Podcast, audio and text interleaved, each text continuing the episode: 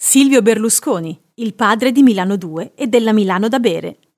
Milano 2, la città satellite alle porte del capoluogo lombardo, a cui seguirà la realizzazione di Milano 3, è stata costruita negli anni 70 dalla Edil Nord, dal presidente Silvio Berlusconi. È grazie a questa città che Berlusconi ha potuto costruire una carriera che lo ha portato ad essere uno dei personaggi più influenti della storia italiana contemporanea. Silvio Berlusconi, nato a Milano nel 1936, è profondamente legato alla città di Milano. È un politico e imprenditore, conosciuto anche come il Cavaliere. Ha iniziato la sua attività imprenditoriale proprio nel campo dell'edilizia. Dal 1980 si è dedicato alla produzione televisiva. Trasforma la TV via cavo di Milano 2 in una televisione nazionale Nascono Canale 5, prima rete televisiva nazionale alternativa alla RAI, e Publitalia, la relativa concessionaria di pubblicità.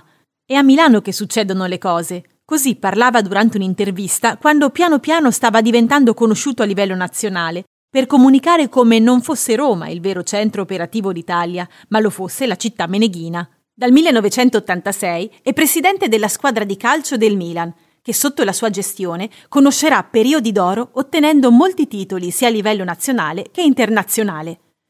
Nel gennaio 1994 Silvio Berlusconi annuncia il suo ingresso in politica.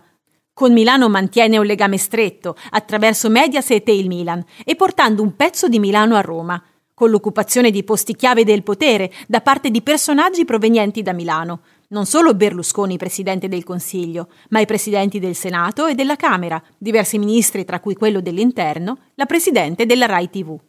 Dopo essere uscito parzialmente di scena dalla politica, ritorna ad Arcore, nella sua villa, dopo aver lasciato negli anni i ruoli di potere ai figli.